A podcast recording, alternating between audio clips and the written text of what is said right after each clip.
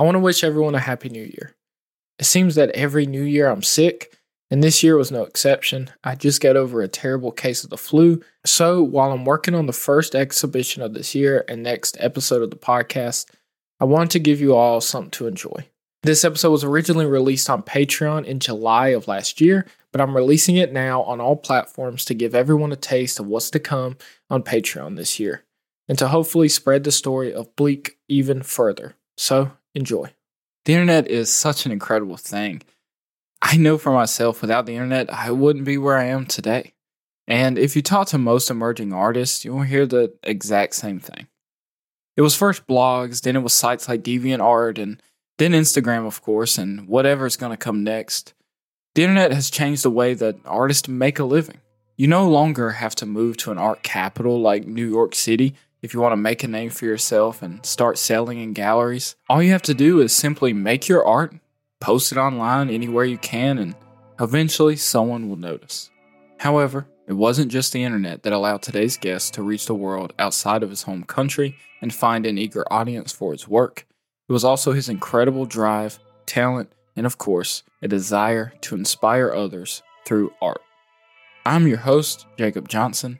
This is the My Art Is Real podcast, bonus episode one Blic. All right. So I am Blic. I am from the Philippines. I do studio, studio paintings and street art. Growing up in the Philippines, Blic had a rough start as a kid. His father was out of town and not around for much of his early life. Not because he didn't want to be around, but because he was busy working as hard as he could to make a good life for his family. How was your life uh, growing up in the Philippines? Well, from the start, it's been a, a rough road from my family from the start because I didn't grow up rich or yeah, it came from a middle class family. So my childhood, my father is not always present. And yeah, he always go overseas to work. My childhood, we always, I had a different uh, home.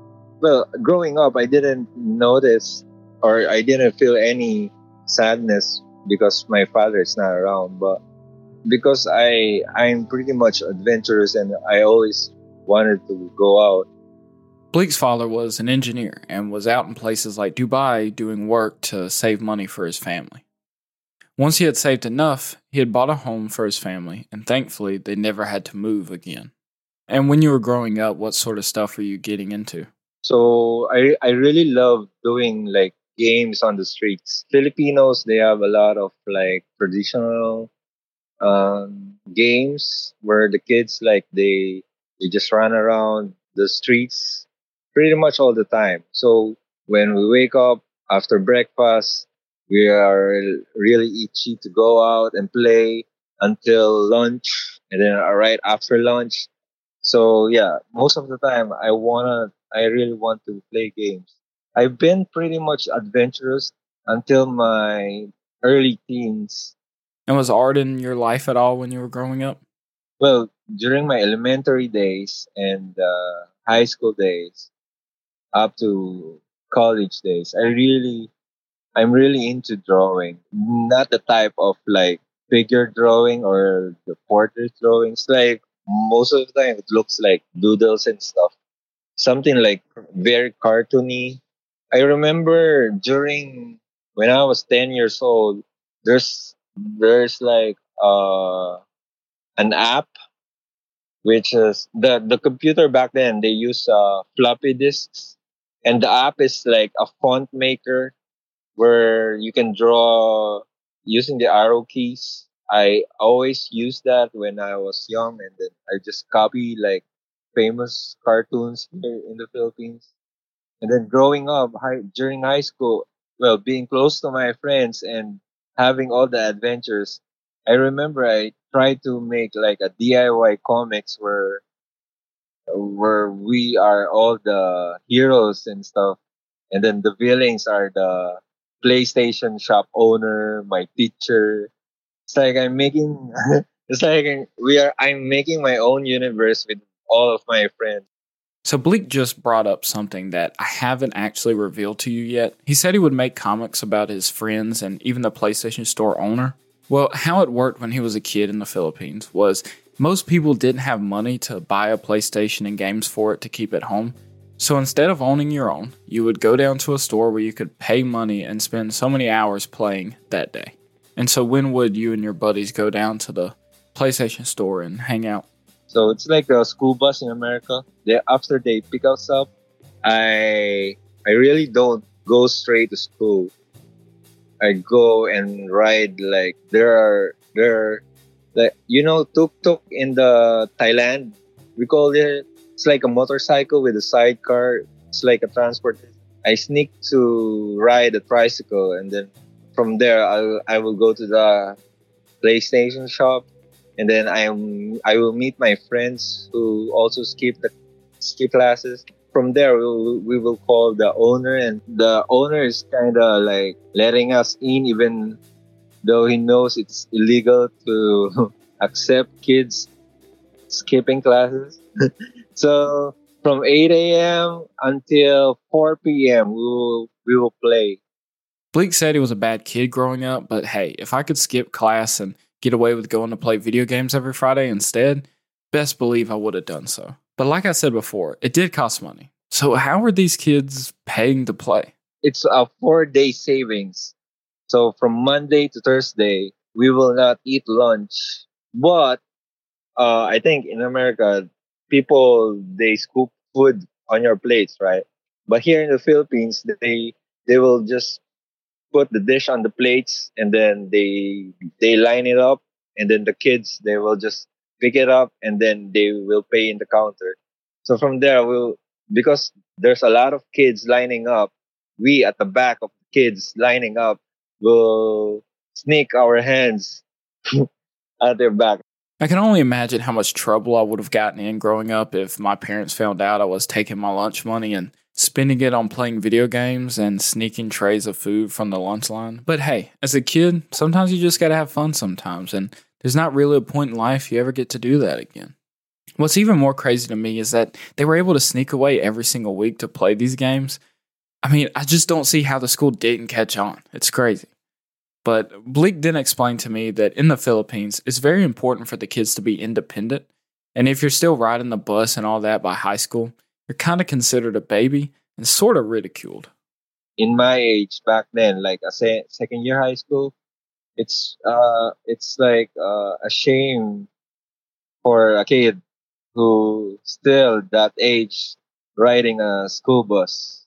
So yeah because we are a third world country so most of the kids here are really independent. They are they can ride jeepneys jeepneys it's, uh, which is like a bus but it's it's like uh it's a jeep so yeah there's a lot of children who commutes every day and riding a school service is like like you're a baby I mean, and your parents just never caught on to the fact that you were skipping class?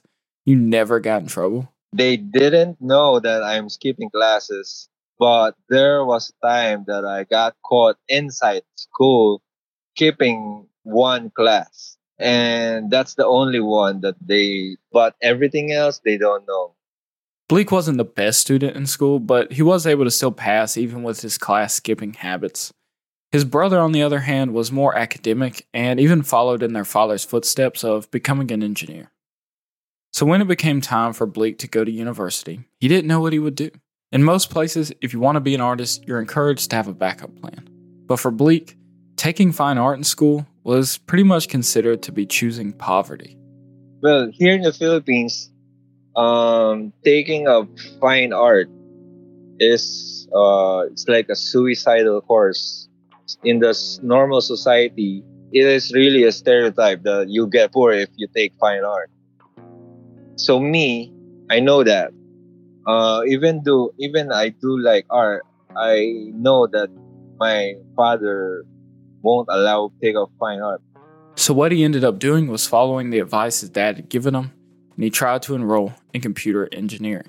But the problem is, uh, my grades didn't reach the quota, so I started taking up electrical engineering first because my grades, my grades is like it's enough to enter that course. So from there, my my father's plan is after taking up electrical engineering and getting good grades, we will shift into computer engineering. But yeah, being me, being the the not so serious me, yeah, the my first year and second year of college, it was really a headache for them. So the computer engineering thing or plan, it's it's not gonna happen. So I later on shifted to computer science. Well, I really, I only took computer courses because I, I thought when, if I took computer courses, I might find a way to like draw. Yeah, that's the only reason. So I took up computer science, which is, uh, I thought uh, from there I can really do some artsy things, but I discovered that it was computer programming. So while, yes, he was doing what his dad wanted of him, he also had his own plans in mind. He thought computer engineering would lead to maybe making some sort of digital art, but it was far from it. But while he was taking these classes, he did discover a program called Photoshop. You know, the super famous photo editing software. But since the school didn't teach Photoshop, he had to teach himself. While I'm doing computer science, I discovered Photoshop. And from there, I started like uh, discovering like graphic design and stuff. So I've been cur- curious how to yeah design posters and making my drawings into digital artworks. And with his self taught skills in digital art, he was able to land himself a part time internship at a tech company making video games.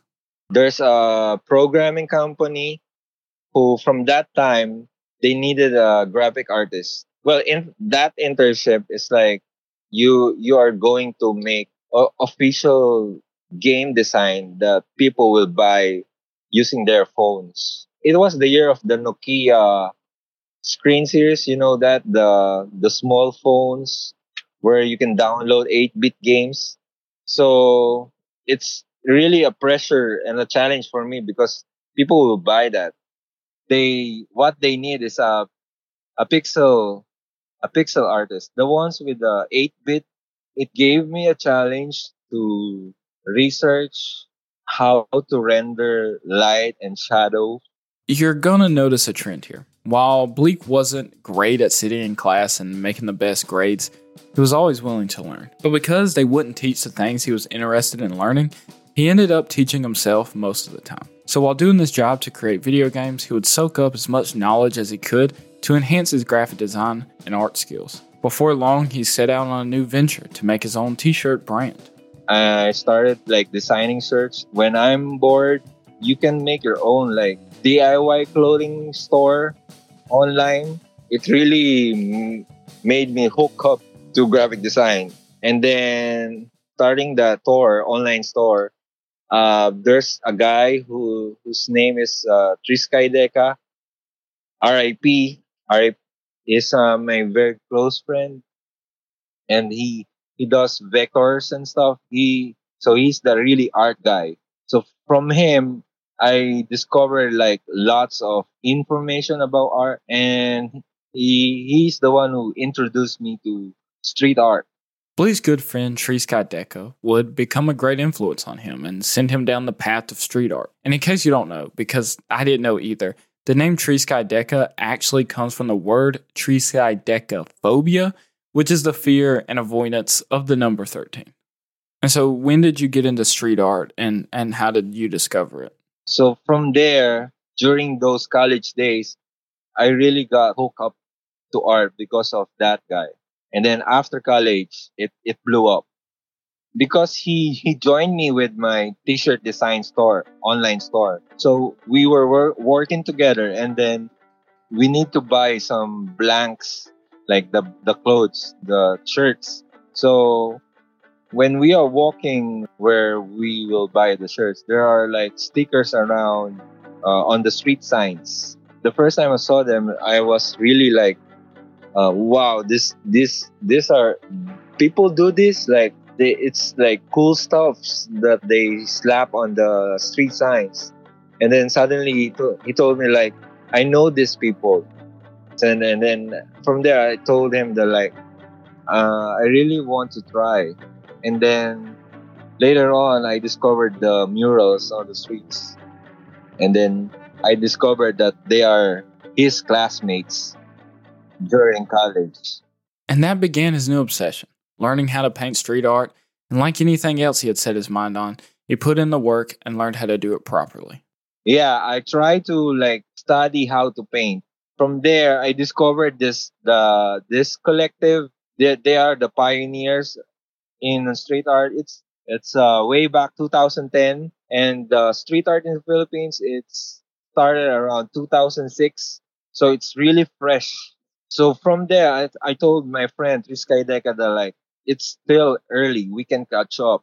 I think, and then told him like let's make a group, let's make a collective, and do the same thing that they are doing.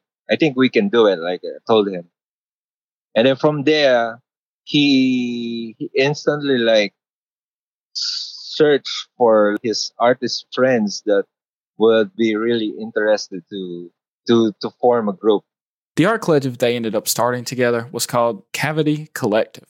And while they started to put up these works together, he became extremely addicted to the process of street art. I easily got addicted to it.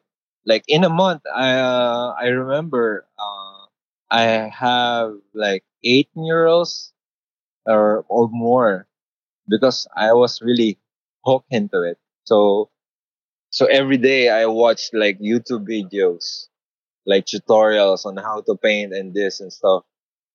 But it's easy for me because it's like um using the house paints like with a brush. Lucky lucky me because I have uh, my group mates, I have a group mates who are like a fine art graduate. So it gave me an opportunity ask them around how how this thing goes and then like they teach me stuff. From there I I develop my style and then I improve the way how how I paint it. Sadly, despite how much he was enjoying the street art and the t-shirts, he didn't think that it could ever be a career for himself. Also, around this time, he had a child that he would now need to provide for. So, to make sure he could keep his bills paid, he did corporate design work as his main job and did his personal art projects on the side. It never occurred to me that it will be like um my it will be like a career for me because I really needed money during that time because uh I had a son so I really need to be responsible and support my child. So painting uh, as a career is like it's not working for me because yeah, people didn't really enjoy much of my work because it's really creepy eh, and weird. The only people who appreciates my stuff is the the people who is like doing street art and graph. They they are the ones who who motivates me. That's why uh, I've I, I've been serious enough to continue this this painting thing. But yeah, but yeah, on the other side, I'm I'm still doing like corporate stuff. So I work as a graphic designer to support the the painting. Through this time in his life, between 2010 and 2018, he would start working on studio paintings as well as the street art. He even was part of several group exhibitions and put on a couple of DIY art shows. It was after one of these shows that Blic realized he hadn't sold a single work, and people just weren't connecting to his art in the way he had hoped for. So he did what he does best, and he set out to expand his knowledge of contemporary art and work on his studio practice. There was this solo show. I used my old style, and during that solo, uh, it flopped so it's like only one piece was sold. And during that opening, uh, I had a there's a group show which is in the same same gallery. They are like uh, the show is called Brown Dada. The works that they are showing are like abstract and expressionism in a sense it's like a dada art So they call they call themselves brown. Uh, the, the title of the show is Brown Dada. So it kind of re- made me realize that my work is like uh, it's like a baby because when my work is low brow and then suddenly i show i saw some like serious stuff which made me realize that like i really need to know a lot when it comes to contemporary art it made me like kind of sad and unmotivated and i hated it. That my work it it looked like a it looks it looked like a child. So because of that group show the bound the brown dada it made me like uh, it woke me up into contemporary art. So from there i kind of like try to change my stuff and i didn't do art for a while and street art for a while and I tried to like do new things. As he started to look around and find more contemporary and lowbrow art inspirations, he also found himself a mentor. From there, I started to discover like Mark Ryden, Robert Williams, and Todd Schorr. I suddenly got in love with how they render things. And that time, I, I, there's this guy, Rene Cuvos. His work it's almost like same as what Mark Ryden do. So, so he discovered me because of our group, the Cavity Collective. So he like he likes street art, but he can't do it because he is more into studio painting.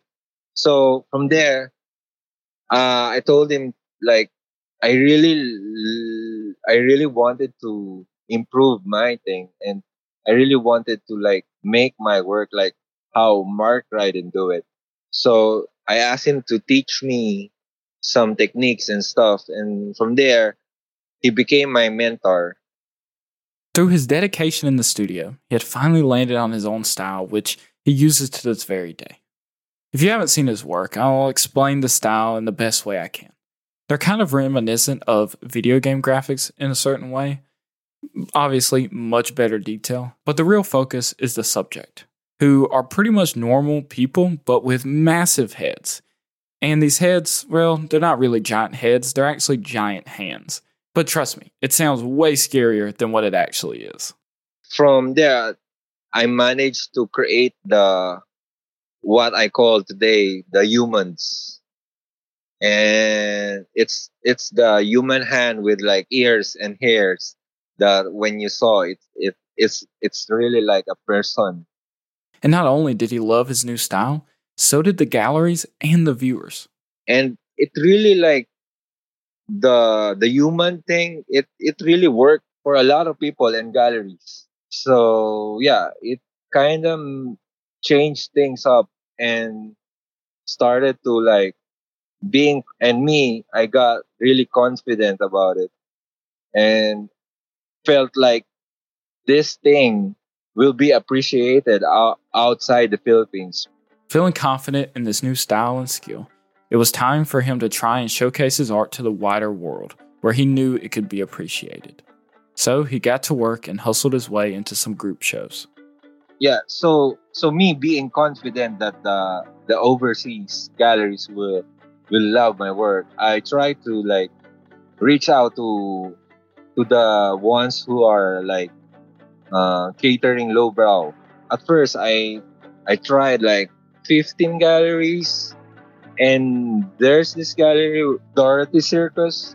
Well, same to other galleries. I sent them an, a message. I DM them in Instagram, hoping like hoping to get their email, and it's not it's not really formal, like a casual conversation, and then they they suddenly like gave me an email address. With all the galleries that I I've sent to, they are the only gallery who like instantly gave me a show, a group show. So yeah, um, I was really happy that one gallery and a really famous gallery would accept my work. And then yeah, even if it's a short notice, like the invite was there's only one month to do the painting and ship it overseas.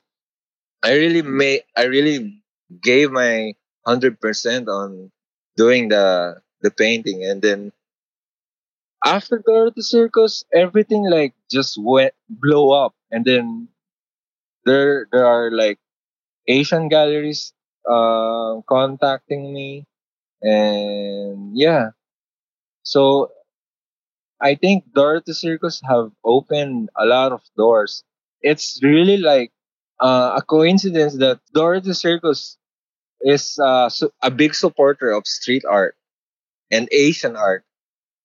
So yeah, the I'm I'm yeah, I felt like I got lucky on discovering their gallery. He finally found a style that he could be proud of, that was truly authentic to who he is and what his art stands for. And not only that, but people enjoyed it around the world.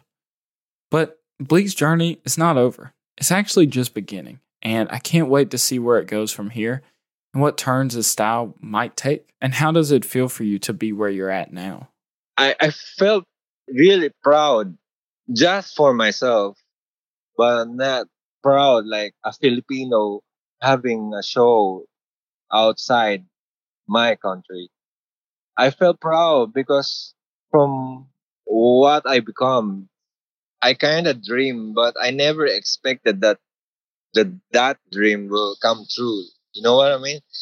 So yeah, I was really surprised, and then yeah, it was like a dream coming true. Like I'm really like happy and proud that um there are like foreign people loving my work it made me like humbled. Well, here in the Philippines, it's it's uh I'm really happy too that there are people who supported me all the way. I'm really grateful to all the galleries that I've worked here.